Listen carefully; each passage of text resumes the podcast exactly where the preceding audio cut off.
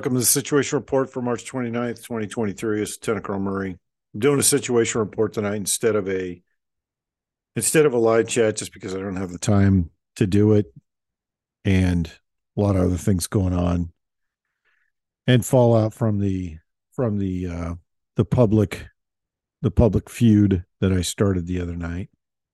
And let me be clear about a few things about that because I had a bunch of questions about it. So let me be perfectly clear and transparent about it. I don't do public shit like that. In fact, I make it a point not to do, you know, public feuds like that. But I finally reached the point where I'm at right now, where I've been at, and where I'm going to be at. I allowed other people to be involved in not just the show, not just the situation report, but in the team for 11 months. And the last eight months has been other people injecting things into the, the show, which I acquiesced on some of it. And a lot of it I said no to. And I finally reached the point where I'm tired of third parties. I'm tired of triangular conversations. I'm tired of the fact that the the people that are injecting information into my show and trying to inject content into the show as well as people onto the team don't have the common courtesy to call me directly and communicate with me directly. And I finally reached my limit with it. Right, wrong, or indifferent, I do not care. There's three things I said to myself that I, when I started this that I'm going to hold true to. One of which is that I was never going to be, hold, be beholden to somebody else. Number two, I was never going to monetize this and make money off of this. This was always something I wanted to do in order to wake people up and get them to see that there's so much information war being used against them and nothing they see they can believe. And the third and most important piece was I was going to do this and say this my way and not get wrapped up in the group think, not get wrapped up in political correctness, not get wrapped up in somebody else's perception of how things should be. And I'm sticking to that. And I've stuck to that all along. And this was this was me saying, okay, I have three options. None of those options I like. So I'm going to do something outside of those options and drive the point the point home.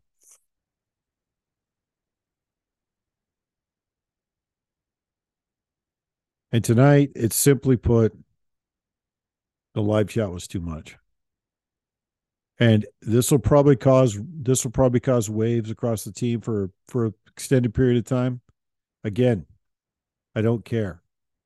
My reputation's wrapped up in this. And it's amazing how many times I have to remind people of that. It's easy to sit behind the scenes and sharpshoot people when you're not in front of the camera and you're not in front of the mic. But when you're in front of the mic, it's a whole different game because it's your reputation. And I refuse to let somebody else dictate how I do business. Which brings me to the, the topic of today the perception of how the World War III is going to develop. This conversation's been going on for a while, and I wanted to put some things on the table for people to consider first and foremost is this is not going to be a kinetic war like World War II. It's not going to be like World War One. And if you look at those two wars, just like Korea, you'll see that each war was vastly different from the previous. In World War One, it was basically static trench warfare with the use of artillery and the growth of artillery. In World War II, it was maneuver warfare and amphibious warfare. And you saw massive advancements in both technology, tactics, and training, both during the war and after the war. We've moved into a different stage in our culture where war is not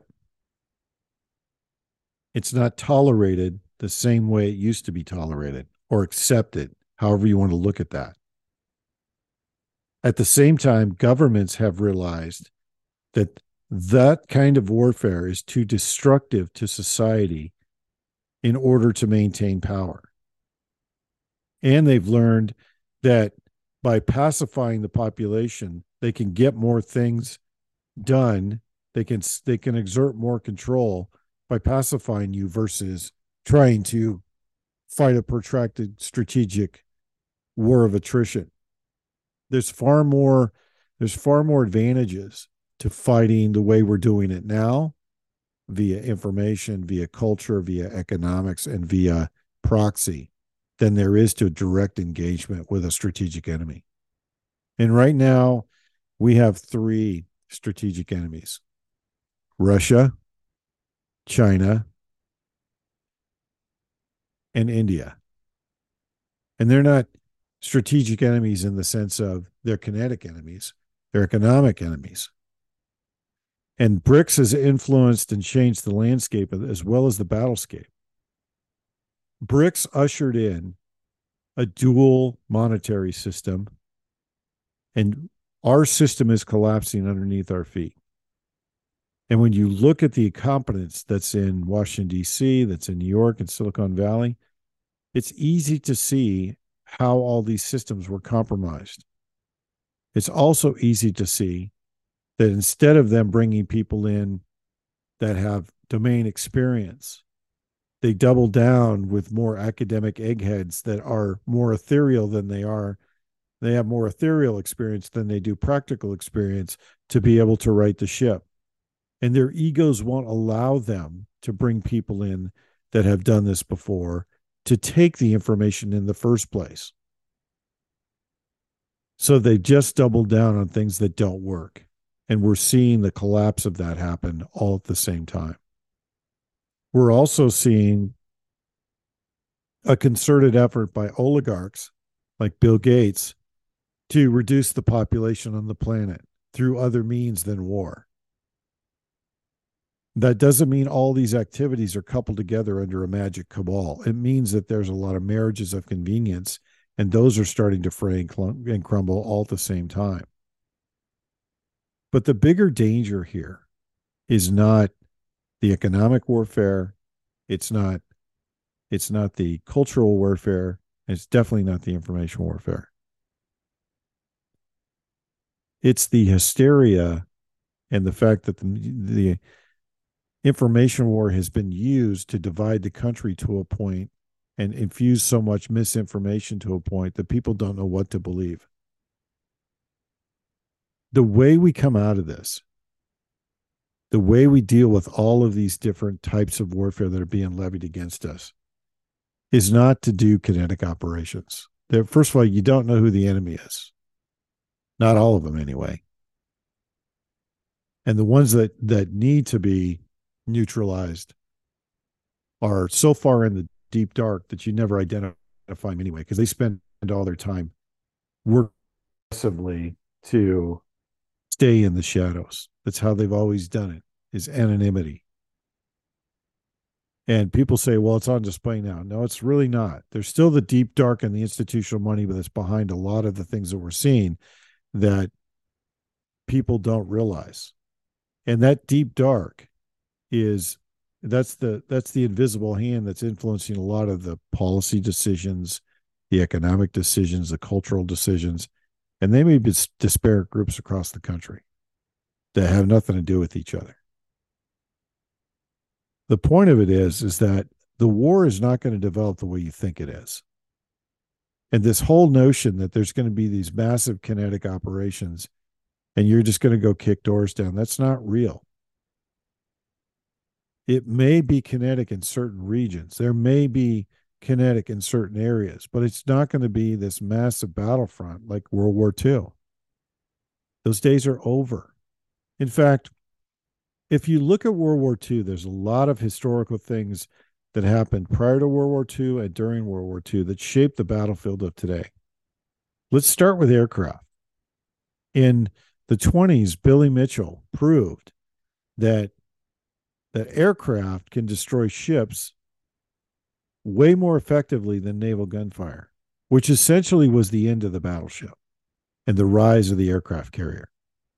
And the aircraft carrier has been the capital ship, the predominant capital ship for the past 80 years. That's coming to an end with the drone technology, hyper um, hyperspeed missiles, hypersonic missiles, sorry, and with GPS, because you can launch a missile from five six hundred miles away with pinpoint accuracy using GPS and satellites. You don't need to steer an airplane over there with a pilot in the cockpit and bomb a ship anymore. And much like the battleship, the institutions are fighting against that because it changes the entire structure of the institution. Look at how the aircraft carrier changed the face of the Navy. Look at how the, the nuclear submarine, the nuclear Navy, changed the Navy and the structure of the Navy in the 50s when the nuclear Navy came around. It changed the nature of warfare. It changed the dynamics of an institution that doesn't pivot and change. And you saw that there's there's multiple examples of that at the start of World War II and during World War II. One of which was maneuver warfare. It was not a it was not a doctrine that the Americans taught. In fact, the concept of the tank was revolutionized in World War II. In World War One and the start of World War II, Americans viewed tanks as eh, they were basically mobile artillery units to support infantry. The idea of tank to tank engagement and high velocity shells to destroy tanks, that wasn't a thing until the first engagements with, with German tanks. And they realized that the Germans were using high velocity shells and how devastating those were on our tanks. That's why the Shermans were so woefully outgunned, is because they had a they had a low velocity 75 millimeter cannon that was basically a mortar tube. And then towards the end of the wars, when we started getting the, the high velocity and the armor piercing and some of the other tank rounds, because we had to learn quick how to counter that German threat. Well, today you don't have any of that. If you if you see anything on the Ukrainian battlefield, you see two things happening real time that's revolutionizing the battlefield. One is the use of drones for a variety of different missions. You have drones that are doing direct engagement, you have drones that are doing observation, you have drones that are doing that are doing reconnaissance, you have drones that are doing anti-personnel missions. You have drones that are doing weather missions. They're doing a variety of things that used to be done by humans. And you're also seeing the aircraft war and the air war revolutionize all at the same time. For 50 years, the US spent trillions of dollars on integrated air defense systems, integrated air operations, and advanced radar platforms for aircraft and advanced platforms for intelligence, surveillance, reconnaissance. We spent trillions of dollars on those platforms. Every one of them obsolete today because a $75 drone can take out that airplane no matter where it's at using pinpoint GPS. Obsolete overnight. Just like with anti ship missiles that can travel five, 600 miles, aircraft carrier obsolete. The nature of warfare has changed to the point where these direct engagements with large groups of forces are over. That's why I say the battle is not going to develop the way you think it is because of the fact that most of our society is reliant on information, not word of mouth. And that information comes in so many different forms that you have to dominate the battle space of information in order to influence the population, which is why they've conducted such a sustained and prolonged influencing operations on our population to accept pedophilia, to accept this trans gay AI, um, transhuman agenda, to accept all of the um, communist innuendos and communist um, indoctrination into our education system, to accept the fact that there's persecution of religion. That would have never happened in the 70s and 80s because people were still predominantly reliant on human interaction to pass information and now it's all done via electronic means so you can completely fake an entire culture with deep fakes and they would never know the difference Who's to say that most of the war footage that we're seeing of Ukraine isn't crafted by some kind of AI? Because if you look at the technology around propaganda and the technology around just imagery, you can see how all of it can be spoofed by AI with the right AI. Americans would never know the difference. And just like that, governments have figured out that they don't need to use the same type of the same type of information in order to influence the public. They can use different mediums, platforms, and talking points in order to influence the population.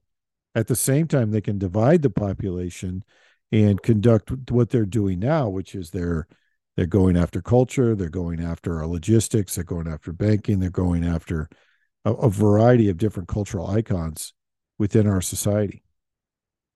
And they're doing it all real time. And people are so confused about what to believe or who to believe that it's easy for them to manipulate the public. At the same time, you have a group and a population that don't trust the media, the government, or anything they see. So they're constantly wrapped up in information. And if you flood that with garbage, you keep them tied up doing research and everything else. How do you explain Q? Even though people are awake, it's they could still be confused by the deep technology that's been used to to prosecute the propaganda war. And the point of all of that is not that what you're being fed is bullshit. It's the fact that they don't need to do kinetic operations in order to bring a country to its knees. And that's just the information side of it and the cultural side of it. Economically, we gave the go we gave up the ghost 20 years ago. 30 years ago. We started moving production overseas because it was cheaper. Guess what? We started destroying our own economic base. And China has spent the last 20 years, while we were distracted with war, they were building infrastructure, they were securing resources, they were working with other countries that were outside of the war on terror, and they were securing agreements for basing, warm water ports, you name it, trade. We did it to ourselves. They just took a, a book out of our playbook and went around and did what we did in the 50s. We went around and secured all the these strategic resources. At the same time that was going on, you have dipshits like the Clintons and the Bushes that are setting up money laundering operations across the US. So they were setting up corruption and crime families while we were fighting wars, while the Chinese were building their infrastructure and building their their economic base to counter us. At the same time, they were buying gold. This war has been going on for a long time, and you didn't even know it was going on. And when you look at the corruption just in our country, you can see how that can happen very easily. Which brings me to the subject of China infiltration in the Bidens. You can't look at this as Biden's a newly compromised asset. He's been compromised because of his business dealings for a very long time. And he's been a mob boss like Pelosi, like Feinstein, like the Bush family, like Kerry, like Mitt Romney. They're all crime families, just like the McCains. They're a crime family. They focused on their states first while at the national level, enacted legislation that helped them in their states, pick key people in their states and all the agencies to give them cover for the money laundering and the criminality and the fraud, which is what we're seeing play out right now in each one of these states, completely compromised by people in key positions that are conducting money laundering, human trafficking, drug drug trafficking, you drug trafficking, you name it. So it's easy to see how the Chinese could have taken an economic superiority past us long before we ever went to war. And then you get to COVID. While we were blundering through a series of globalist intentions to bring us into a central bank digital currency in this control grid, China was in the background building all the necessary building blocks like we did in the 50s to become the reserve currency for the world.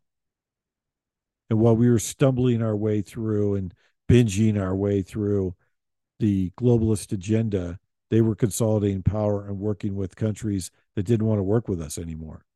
And now it's on open display with BRICS.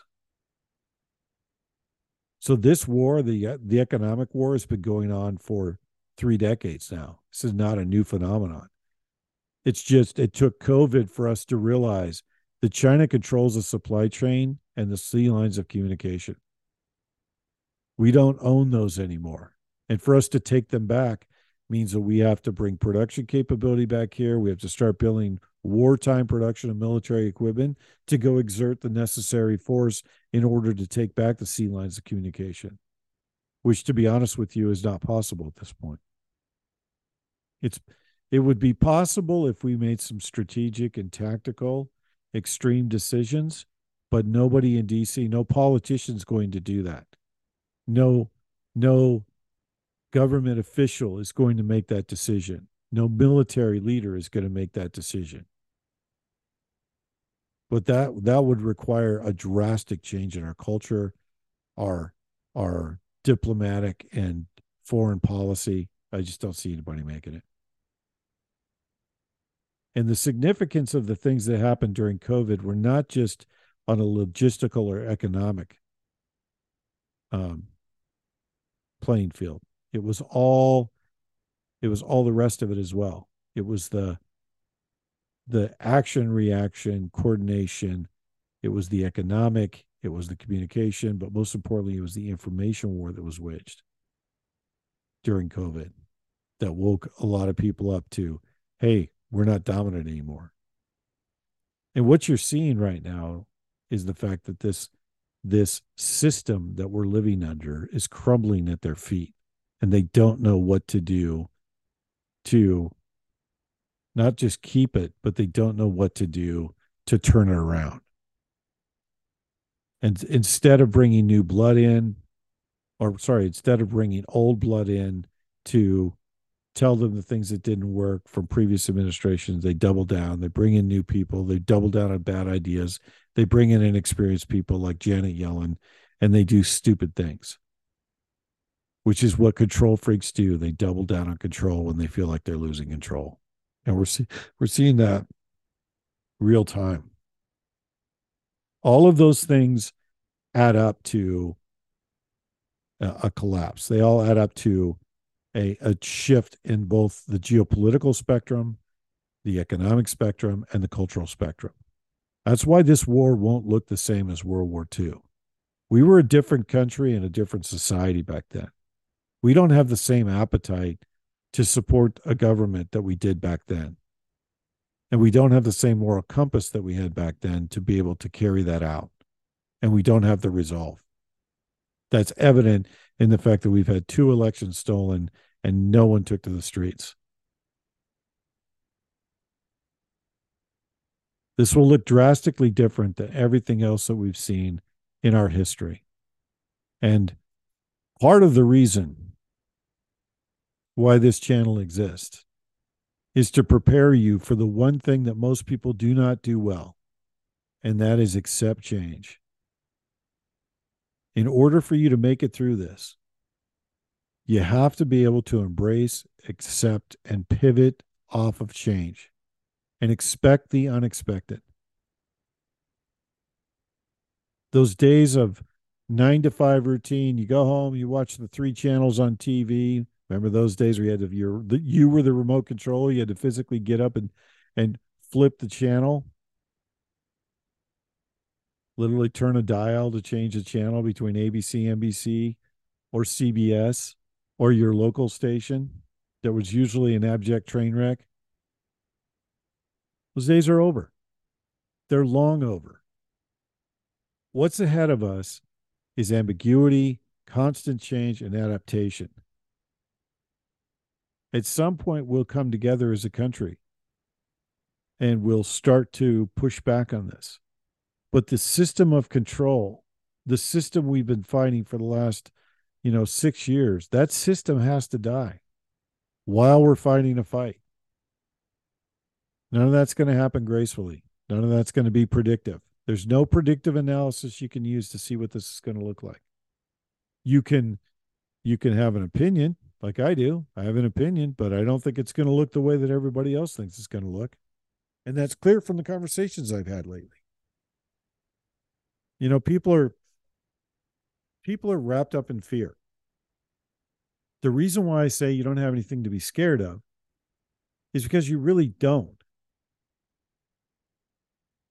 In World War II, if you look back at World War II and you look at the, the amount of fear that was pervasive through the US society, you will see a drastically different culture. When the Japanese attacked Pearl Harbor, it shocked the entire country, not because of the attack, but because of the fact that they realized that the entire West Coast was wide open for invasion. And rather than think that logistically they couldn't pull it off, they thought and they reacted to they could attack the West Coast. There was no way. We're talking about 1,000 miles of, of coastline. There was a variety of places they could have landed, a variety of places they could have they could have secured a beachhead, but nobody stopped to think: Do they have the logistical capability to pull it off?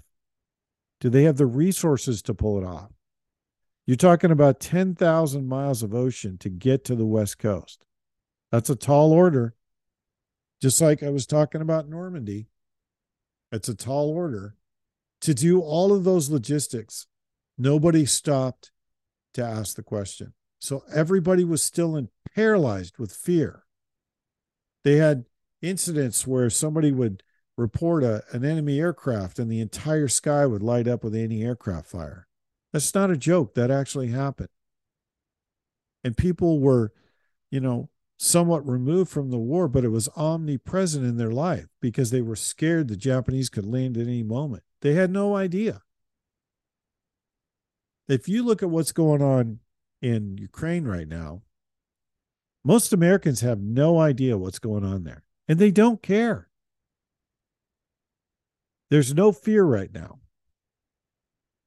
But you take away the ability for people to get money out of a cash machine, to buy groceries, to buy to buy gas.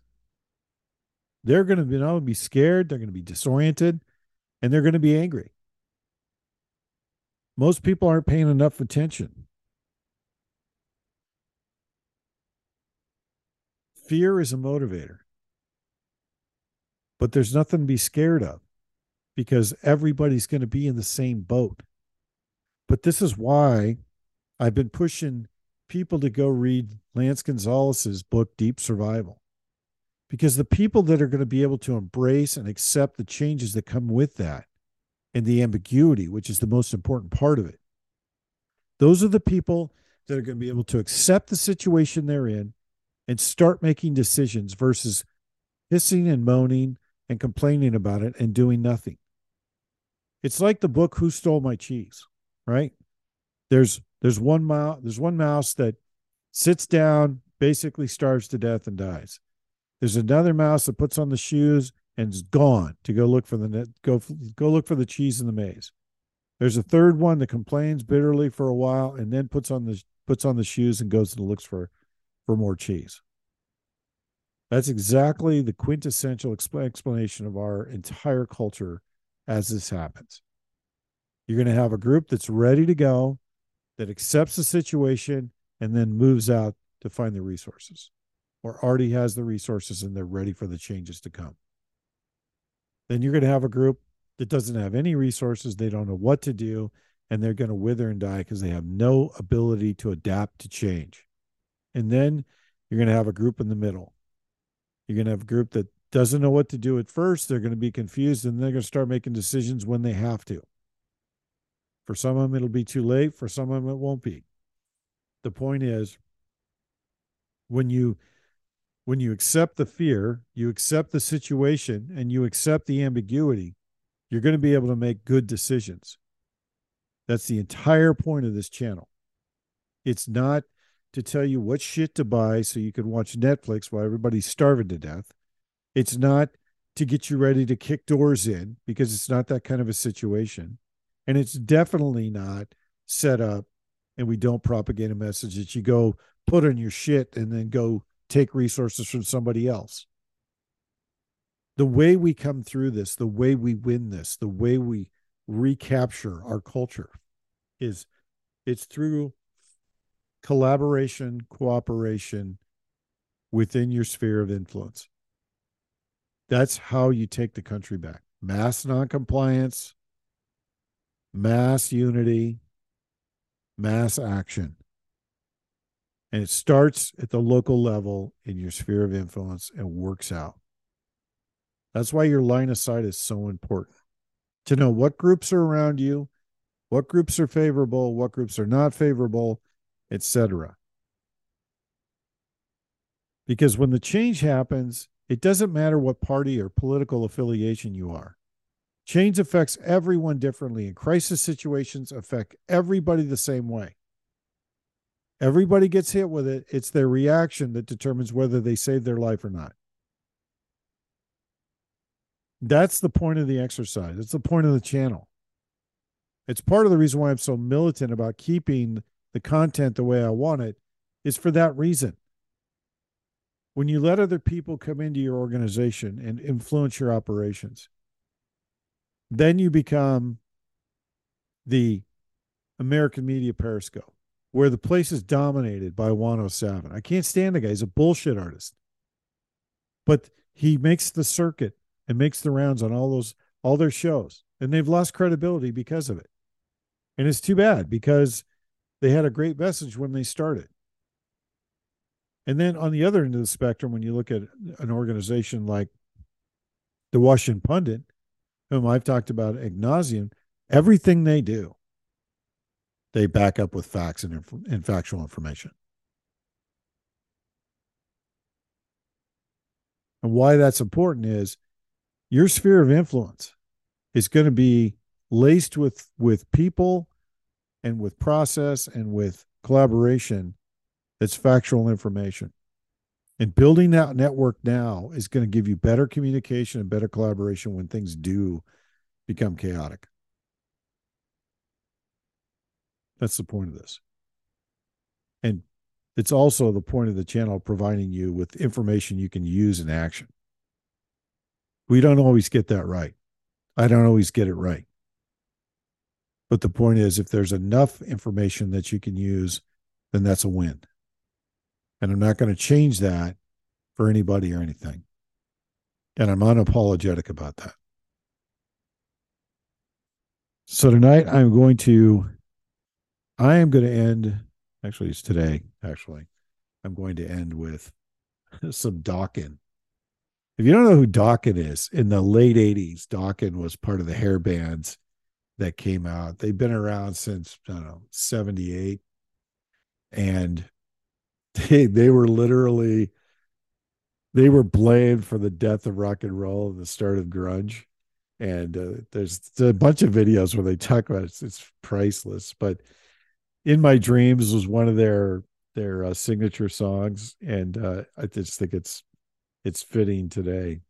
So i'm going to end today with uh, Dokken in your dreams and uh total 80s hair band but uh, it fits the genre and it fits the day. God bless. One team, one fight.